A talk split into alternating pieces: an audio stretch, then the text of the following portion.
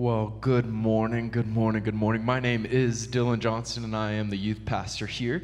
Uh, we want to encourage you and remind you, as that video stated, it is Memorial Day weekend. Uh, we want to encourage you take some time this weekend and, and refle- reflect and remember uh, those who have served our country and have given their lives in, in service for, for our country and for our freedom. Uh, we, we never want to, to gloss over that. We want to encourage you take some time this weekend and really uh, be grateful. Be grateful for that and for those people. Um, with that being said, today we're going to be in John chapter 2. John chapter 2. Uh, it's the fourth book of the New Testament. Um, it's the second chapter of that book, noting the, the number two. And so, if you want to go ahead and turn there, and while you're turning there, um, I, I, just want to say in, in, a couple preliminary comments um, we have here at Life Church uh, a great blessing um, when it comes to our senior pastor, Pastor Aaron, and his wife, Tammy Cole. Uh, many you may not know this. Maybe you, you grew up here at Life Church, or um, you've not been to many churches, and so, so you don't necessarily have a gauge what we have here in, in Pastor Aaron and Tammy is, is very special. Um, they, the, the vision that they have, the strategic thinking, the, the uh, ability to steward God's blessings and giftings, it's, it's unreal and it's, it's very rare. And so, could we take a moment before we get into anything else, before um, I, I, share what I feel like God has for us to talk about this morning? Could we just take a moment and, and honor our pastors, Pastor Aaron and Tammy, for doing what God has called them to do here in the greater Milwaukee area? It's an honor. It's an honor for me uh, uh, to be able to get up here on his stage and to share uh, what I believe that God has, has spoken to me. And so um, it, it's an honor to be on this staff. I, I absolutely love it. This past year has been amazing, and I look forward to many, many more years. Um, and, so, with that, you should probably be in John chapter 2 by now. Um, and if you're not, luckily, we have these things called screens, and so there'll be really large Bibles on there. You can just read along with us. Uh, but in John chapter 2, there's a party taking place. In fact, a wedding had just happened, and they're celebrating this wedding. And everything's going great uh, until an issue arises an issue arises. And, and the thing you should note about weddings back in this time period is that they, the celebration typically lasted anywhere from 7 to 14 days. That's, that's one to two weeks of being with your family, one to two weeks of being with your in laws, one to two weeks of being with your cousins and your estranged cousins and Uncle Joe, who always brings fireworks wherever you go. Like, we're in the city. Uh, sorry. Um, one to two weeks. And they're celebrating and celebrating and celebrating, and everything's going great. And, um, and, then something goes terribly wrong. Now, now I've got a wedding um, that I'm going to this coming weekend. And I, have got to be careful here. Some of you are absolutely like in love with weddings. You woke up for the royal wedding. You didn't just wake up for the royal wedding, you woke up in a wedding dress, like in a wedding dress. You had tea already brewed, and you're sitting there um, at, your, at your royal table watching the royal wedding, drinking your royal tea in your royal dress, and like weddings are your thing. Like, if you could, you would get the newspaper and you would search for weddings and you would show up at one every single week if you could. Like, not, not to crash it, not, not for the party, just because you love the feel good moment. Like, that's you. That's not me. Um, not me at all. And I'm sorry for that. I'm sorry for that. Really, the, uh, the only reason I enjoy weddings is for the reception, and not the reception really, but, but mainly only for the food. Um, listen, I was a chubby kid growing up, and so like my family, I always ate everybody's leftovers, and then I ate more. Like that was always my thing. And so nowadays, when it comes to celebrations and parties and, and even weddings, it's all about the food to me. And, and I think I think wedding invitations should tell you what kind of food is going to be there. And, and what I mean is this you never know sometimes when you show up to a reception what, uh, what amount of food there will be. You don't know if it's going to be a four course meal, if it's going to be a buffet, or if it's going to be just cheese and crackers and those little mints that they have for some reason at wedding receptions. Eh, you, you don't know. And so you don't know how to prepare. You don't know if you're supposed to go to China Kitchen beforehand and pile up on all of the sushi and then go to the wedding because, because they're not going to have a lot of food, or if you should pack a couple Clif Bars and some tater tots just in case they run out. Listen, I, I always want to be prepared for this. And so, uh, one of the worst things I think that could happen is you're, you're in line waiting to get your food. Ceremony happened. It was cute. They kissed, they exchanged the rings, they did the same thing that everybody else does. And then they got to the end of it, dismissed. And then you go out to the reception and you're standing in line waiting, waiting for the food and you're talking. And then you get up to the table and there's nothing there's just scraps. Maybe a few crackers, a few small slices of salami and cheese. And you're like, what do I do with this? This is not enough to feed me. Like, what?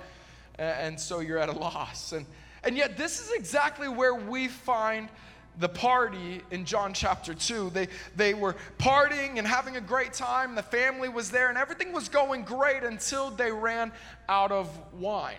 And here in John chapter 2, I just want to read it for a second and then we'll walk through it for the rest of the morning. Uh, but it reads like this On the third day, a wedding took place at Cana in Galilee. Now, Jesus' mother was there, and Jesus and his disciples had also been invited to the wedding. When the wine was gone, Jesus' mother said to him, They have no more wine. Woman,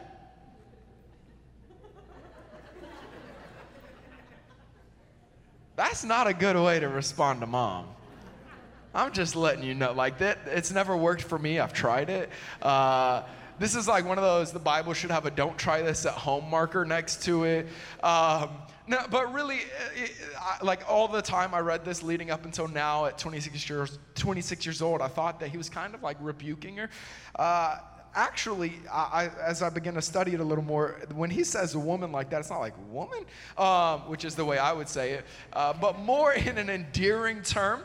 Uh, it's the same way he uh, refers to ladies, uh, the, the ladies at the foot of the cross as he's speaking to them. And so he says, Woman, why do you involve me? It, the question he's literally asking is, what does this have to do with you or me? Like, what can we do about this situation? I don't know if you've been there where someone comes to you and you're there like they're, they're telling you a problem and you're like what do you what do you expect me to do about it? Like do you i'm not i'm incapable of this. If anything ever breaks down don't tell me. I can't do anything about it. Like i would ask why do you involve me? And jesus replied my hour has not yet come his mother said to the servants, Do whatever he tells you. Nearby stood six st- stone water jars, the kind used by the Jews for ceremonial washing, each holding from 20 to 30 gallons. Now Jesus said to the servants, Fill the jars with water. So they filled them to the brim. Then he told them, Now draw some out and take it to the master of the banquet. And they did so. And the master of the banquet tasted the water that had been turned into wine. He did not realize where it had come from, though the servants who had drawn the water knew. Then he called the bridegroom aside and said, Everyone brings out the choice wine first and then the cheaper wine after the guests had, have had too much to drink. But you have saved the best wine till now.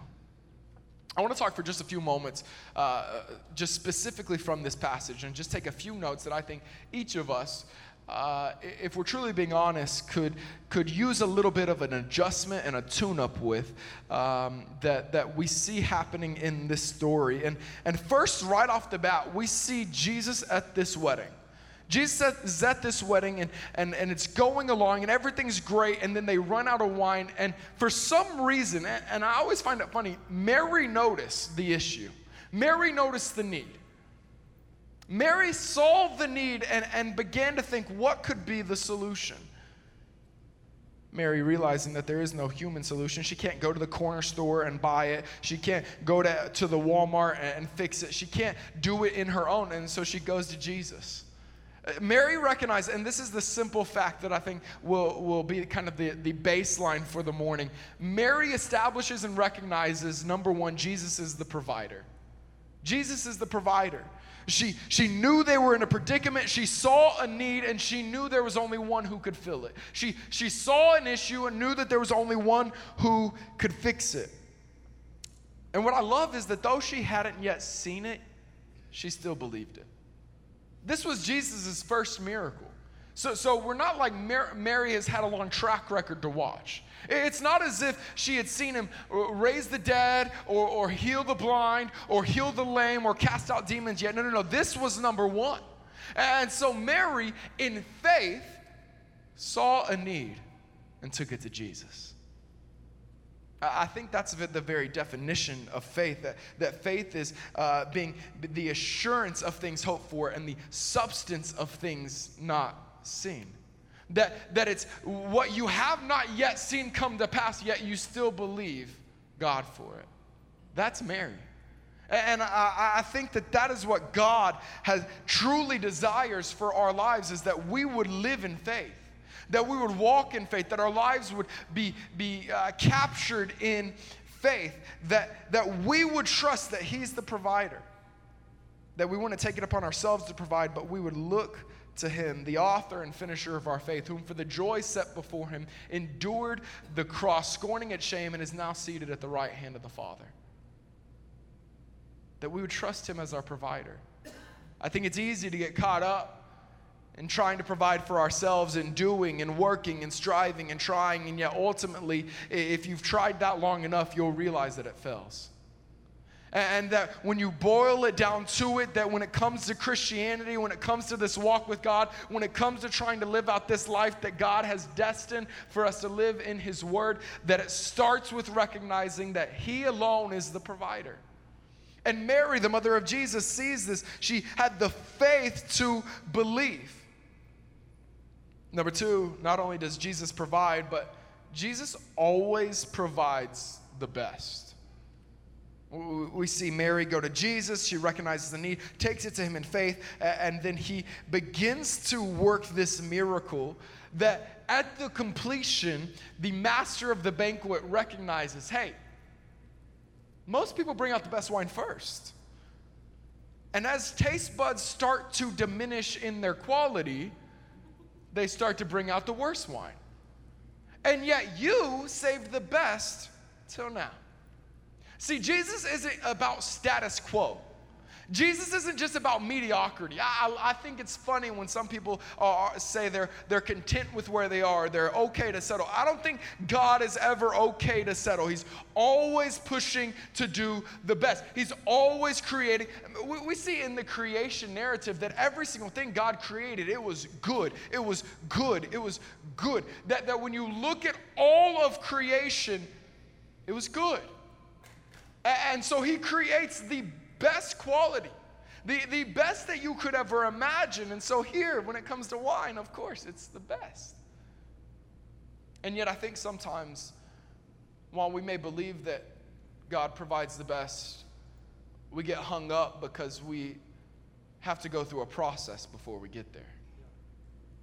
You see, Jesus the, uh, Jesus instructed the servants whom his mother had dictated to respond to anything that Jesus said. Jesus told the servants to grab these six jars that were normally used for ceremonial cleansing. Sidebar, uh, I believe that God wants to use some things that you're treating as ceremony to bring life to you.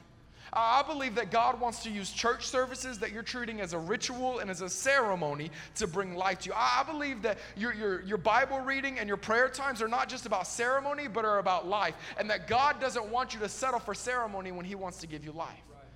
And so we have these six stone water jars, and Jesus says, Hey, take those, go to the well, go to the stream, and begin to fill them up. Now, now, now, I'm 26 years old. So my whole life I've had running water in the house. We had a hose out back that if we needed to fill anything up super quick with, we'd be good. And so nowadays, this isn't that big of a deal. It'd take a little bit of time to fill up uh, that much water, but, but at the end of the day, it's not that difficult. These guys, had to take six jars that held 20 to 30 gallons apiece. That's 180 gallons total if we're just taking the max of that. 180 gallons of water, six jars. They carry them down to either the stream or the well, and they begin to fill them up. And it's a process. You've got to take the bucket, get the water, scoop it up, pour it in. Take the bucket, get the water, scoop it up, pour it in. Over and over and over. I don't know how long this took, but I could imagine that it's a process that took some time. You see, it's easy for us to believe that God provides the best, but it's hard for us to believe that when we have to walk through the process. Right.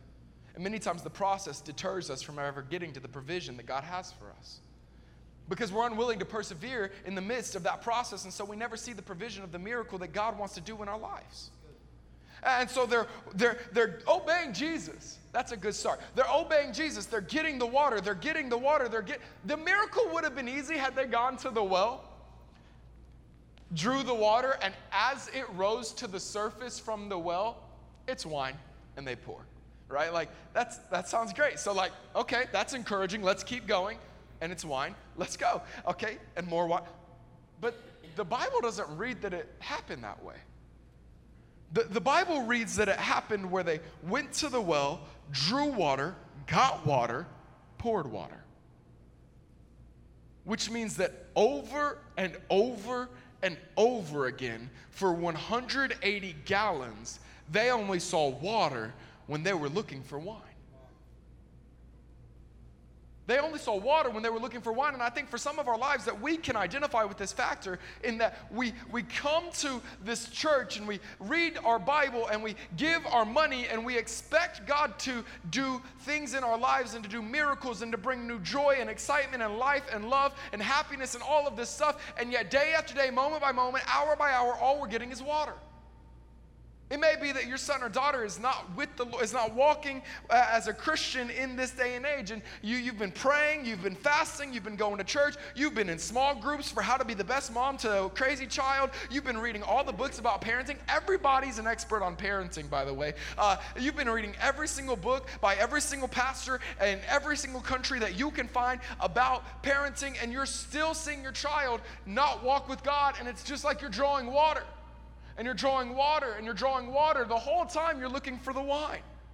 Or, maybe it's with your finances and you, you are tithing like no other. You are faithful. You set that thing up on auto pay. Uh, you, you, you give to missions and to greater. You, you give above and beyond. You even, you even want to give uh, just when there's extra offerings. You, you're doing awesome and yet you're still in debt. You're even doing the Dave Ramsey thing and it's not working.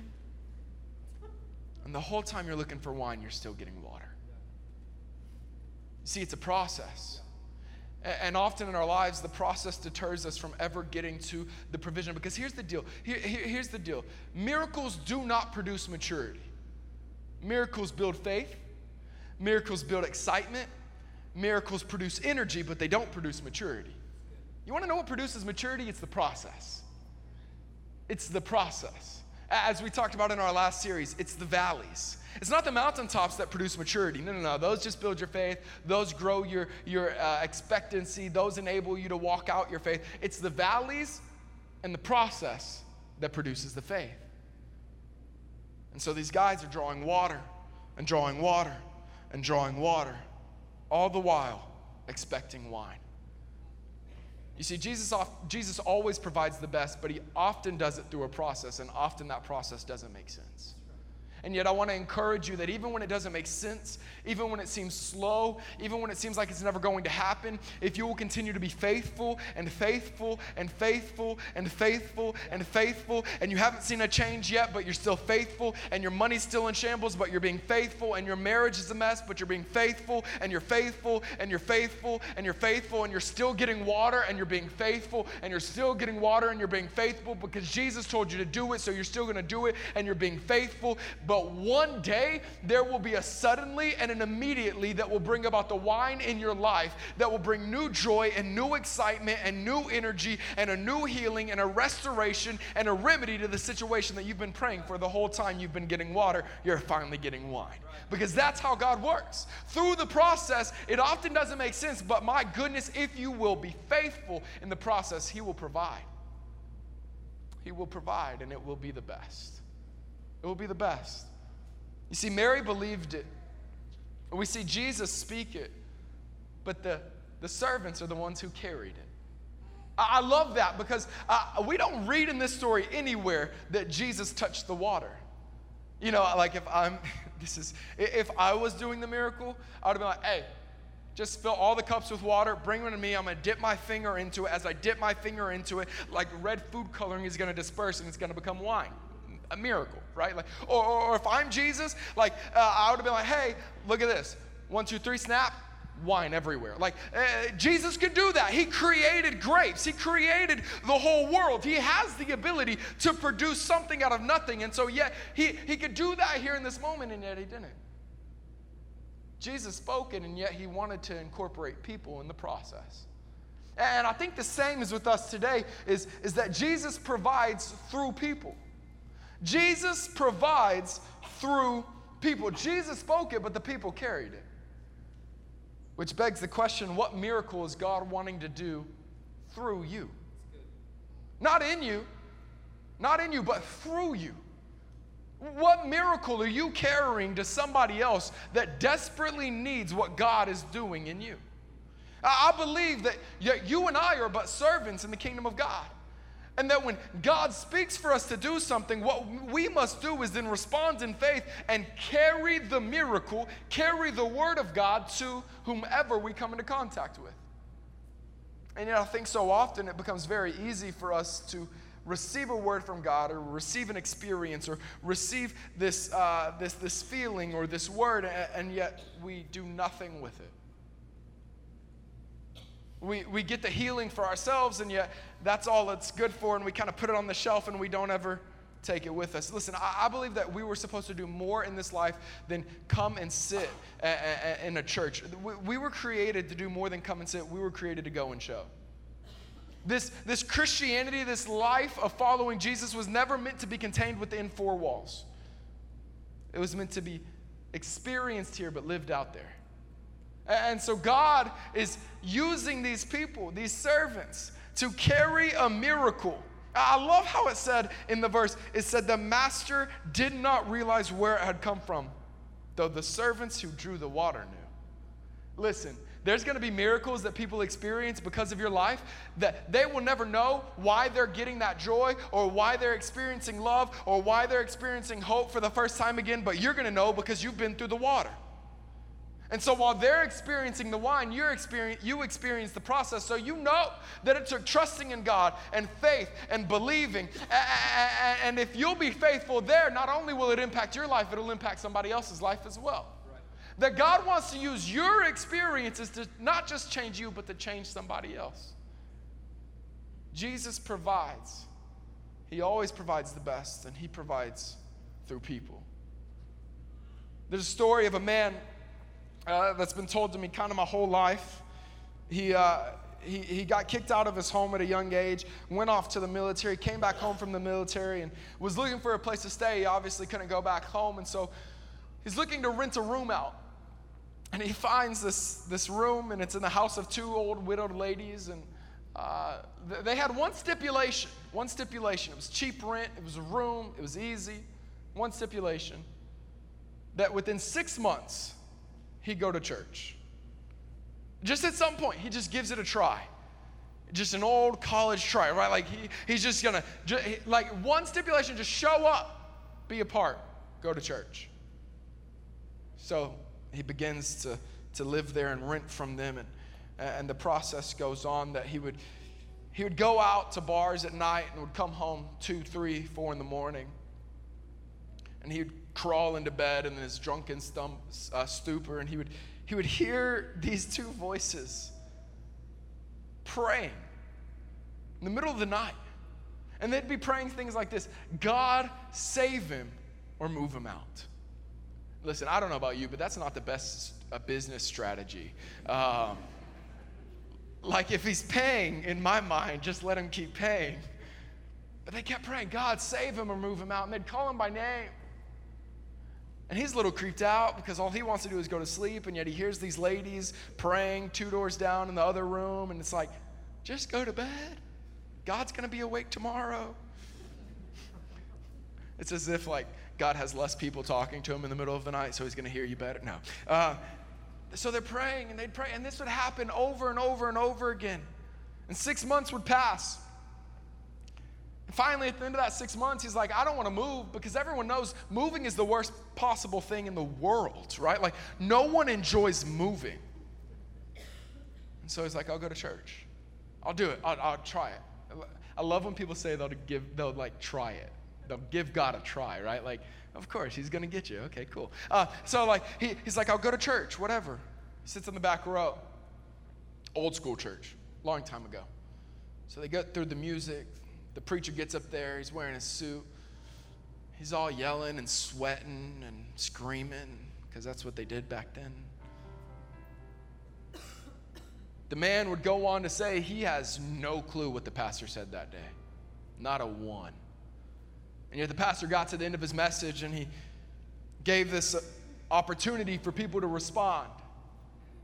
And he said, If you need to make a decision to follow Jesus today, if you need to give your life to Jesus, I'm going to count to three and I want you to stand up and walk to the front.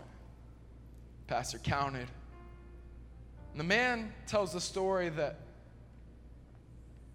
got to three, and for some reason he stood up. With tears streaming down his face, the man walked from the back of the room all the way to the front at the altar. And there that day, he gave his life to Jesus. And his life was changed forever. You see, the two widowed ladies didn't have much. They didn't have money to give him. But what they did have, they gave him. I love it in, in, in, in, Acts. Silver or gold I do not have, what I have I give thee. In the name of Jesus Christ of Nazareth, stand up and walk. Uh, what they did have, they gave him. And they carried the provision of Jesus to this man and gave him the ability and the opportunity to meet Jesus because of them. You may ask, what significance does that have to you or does that have to me? Well, it has a lot of significance to me because that man that gave his life to Jesus on that day was my grandpa. And because of those two widowed ladies that prayed for my grandpa night after night after night, who wouldn't go to church and who would go out to the bars and would come home late into the morning, because of them carrying the provision of Jesus to him. Now, my dad grew up in a Christian home, knowing Jesus, loving the Bible, loving God. And thus I grew up in a home that loved God loved Jesus, enjoyed the church. And it's experience that I get because my grandpa had someone who carried the provision to him. What miracle are you carrying that someone else needs today? What is it that you have that, that if you just shared, someone else would benefit because of it? What is it that God's spoken to you? that you're supposed to not just hold on to for yourself, but to carry to someone else. I, I believe that God wants to use each of us and each of us in unique ways. And whether it's at the Starbucks or the Walmart or the Menards or your job or your school, I believe God wants to use you to carry the provision of Jesus wherever you go. Maybe it's hope, maybe it's joy. Maybe for you it's love. Maybe for you it's kindness. But carry it wherever you go because Jesus spoke it. Jesus did all the heavy lifting. So now all you got to do is carry it. I don't know where you may be kind of in this story. Maybe uh, one of these points more identifies with you than other. Maybe, maybe Jesus is the provider really um, strikes a nerve with you because you've watched people that follow Jesus. And you've noticed how their lives don't necessarily look any different. How they're not doing extremely well financially, or how they, they aren't they don't have the biggest and the best and the brightest. And you, you question, how could Jesus be the provider if that's the case? Or maybe you've looked at a few churches or a few corrupt religious groups, and you're like, no, no, no, they ruin people's lives. How could Jesus be the provider? I want to encourage you. Mary had a faith that was not based on what she had seen, but based on a belief, based on a hope. And all throughout Hebrews chapter 11, there's person after person after person that based the belief in God not after what they had seen, but after what they believed. They, they base it not on, on, on miracles they had experienced just yet, but on just a God that they had this, this belief in, the, this trust in, this faith in, that, that if anyone can do it, it's got to be Him. And you see time after time, moment after moment, God pulls through for that person. I want to encourage you if you struggle recognizing that Jesus is the provider, to go read Hebrews chapter 11 and chapter 12 and begin to build that trust, build that faith. And, here's another thing God's not worried or taken aback by your questions or your doubts. So voice them. Just because you question something doesn't mean you're blasphemous, okay? God welcomes your questions, so bring them to Him. Maybe you recognize that Jesus is the provider, but you struggle recognizing that Jesus provides the best. And you may not say that verbally, but your actions speak it. Because you don't really treat Jesus, and I think this is the case for all of us some of the time. We don't really treat Jesus like the main course, we treat him more like a supplement. And we take a little pill in the morning and we take a little pill of Jesus before we go to bed. It's our supplement to our lifestyle. We get the verse of the verse of the day in the morning, we read it, it's cute, it's cuddly, we may even share it on Facebook. Whew, you're a Christian. But then, like the rest of life, you provide. It's like Jesus provides a little encouragement, little Tony Robbins here and there. But I got the rest of it. I got to work. I got to strive. I got to try. I got to build. I got to succeed. I got to do. And yet, no, that's not the gospel. The gospel is that his yoke is easy and his burden is light. That he's already done the heavy lifting, that he died, he rose again, that you and I could live a life that is full and not empty, but we could live the best life possible, not a life of water, but a life of wine. So I encourage you, if you find yourself constantly striving and trying and working and, and, trying to take matters into your own hands to provide, I encourage you to let go. Let go because you can never truly receive until you let go of what you're doing. It's hard for you to receive from someone else until you let go of what you're holding on to. For many of us, that's just simply the control. We want control. I don't know if you if you're like me, but if you're in any situation, if I'm in any situation and I don't see someone in control, I like accidentally become the controller, and I'm like, everyone do what I say. So it's like a natural disposition for me to just be like, to try, to to to to put my hands and and control, and yet God wants us to open our hands and to simply follow in faith.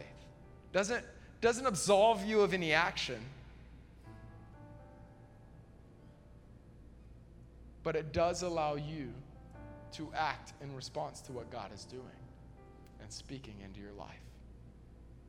Jesus is the provider, Jesus always provides the best. And then last, maybe you're that third point spoke to you more so in that you recognize Jesus provides. You've seen it in your life. You've seen it in your family's lives. You've seen it around you. You recognize it. You recognize that He provides not only anything or, or something, but He provides the best things. For that's who He is. And you recognize that, and yet you find yourself kind of containing that within you. And yet, I, I think God wants us today to open that up and to take that with us, carry that with us everywhere we go, that the provision that God has blessed you with would flow out into someone else's life. And the word that God spoke to you, you would carry to someone else. And the, the miracle that God is doing through the process, you would carry to someone in need. And that you and I would be carriers of provision to people that are in need. Just like the two widowed ladies. You see, it doesn't have to be crazy. It doesn't have to be something miraculous. All they did was open up a room in their house and say, God, we give you this room. What we ask is that you would send us somebody that could rent this room, would come to church with us, and their lives would be changed forever. Maybe it's as simple as renting a room. Maybe for you, you're like, that's not simple at all. But for whatever it is for you, carry the provision of Jesus. Can I pray for you today? If you would bow your heads. Lord, I ask.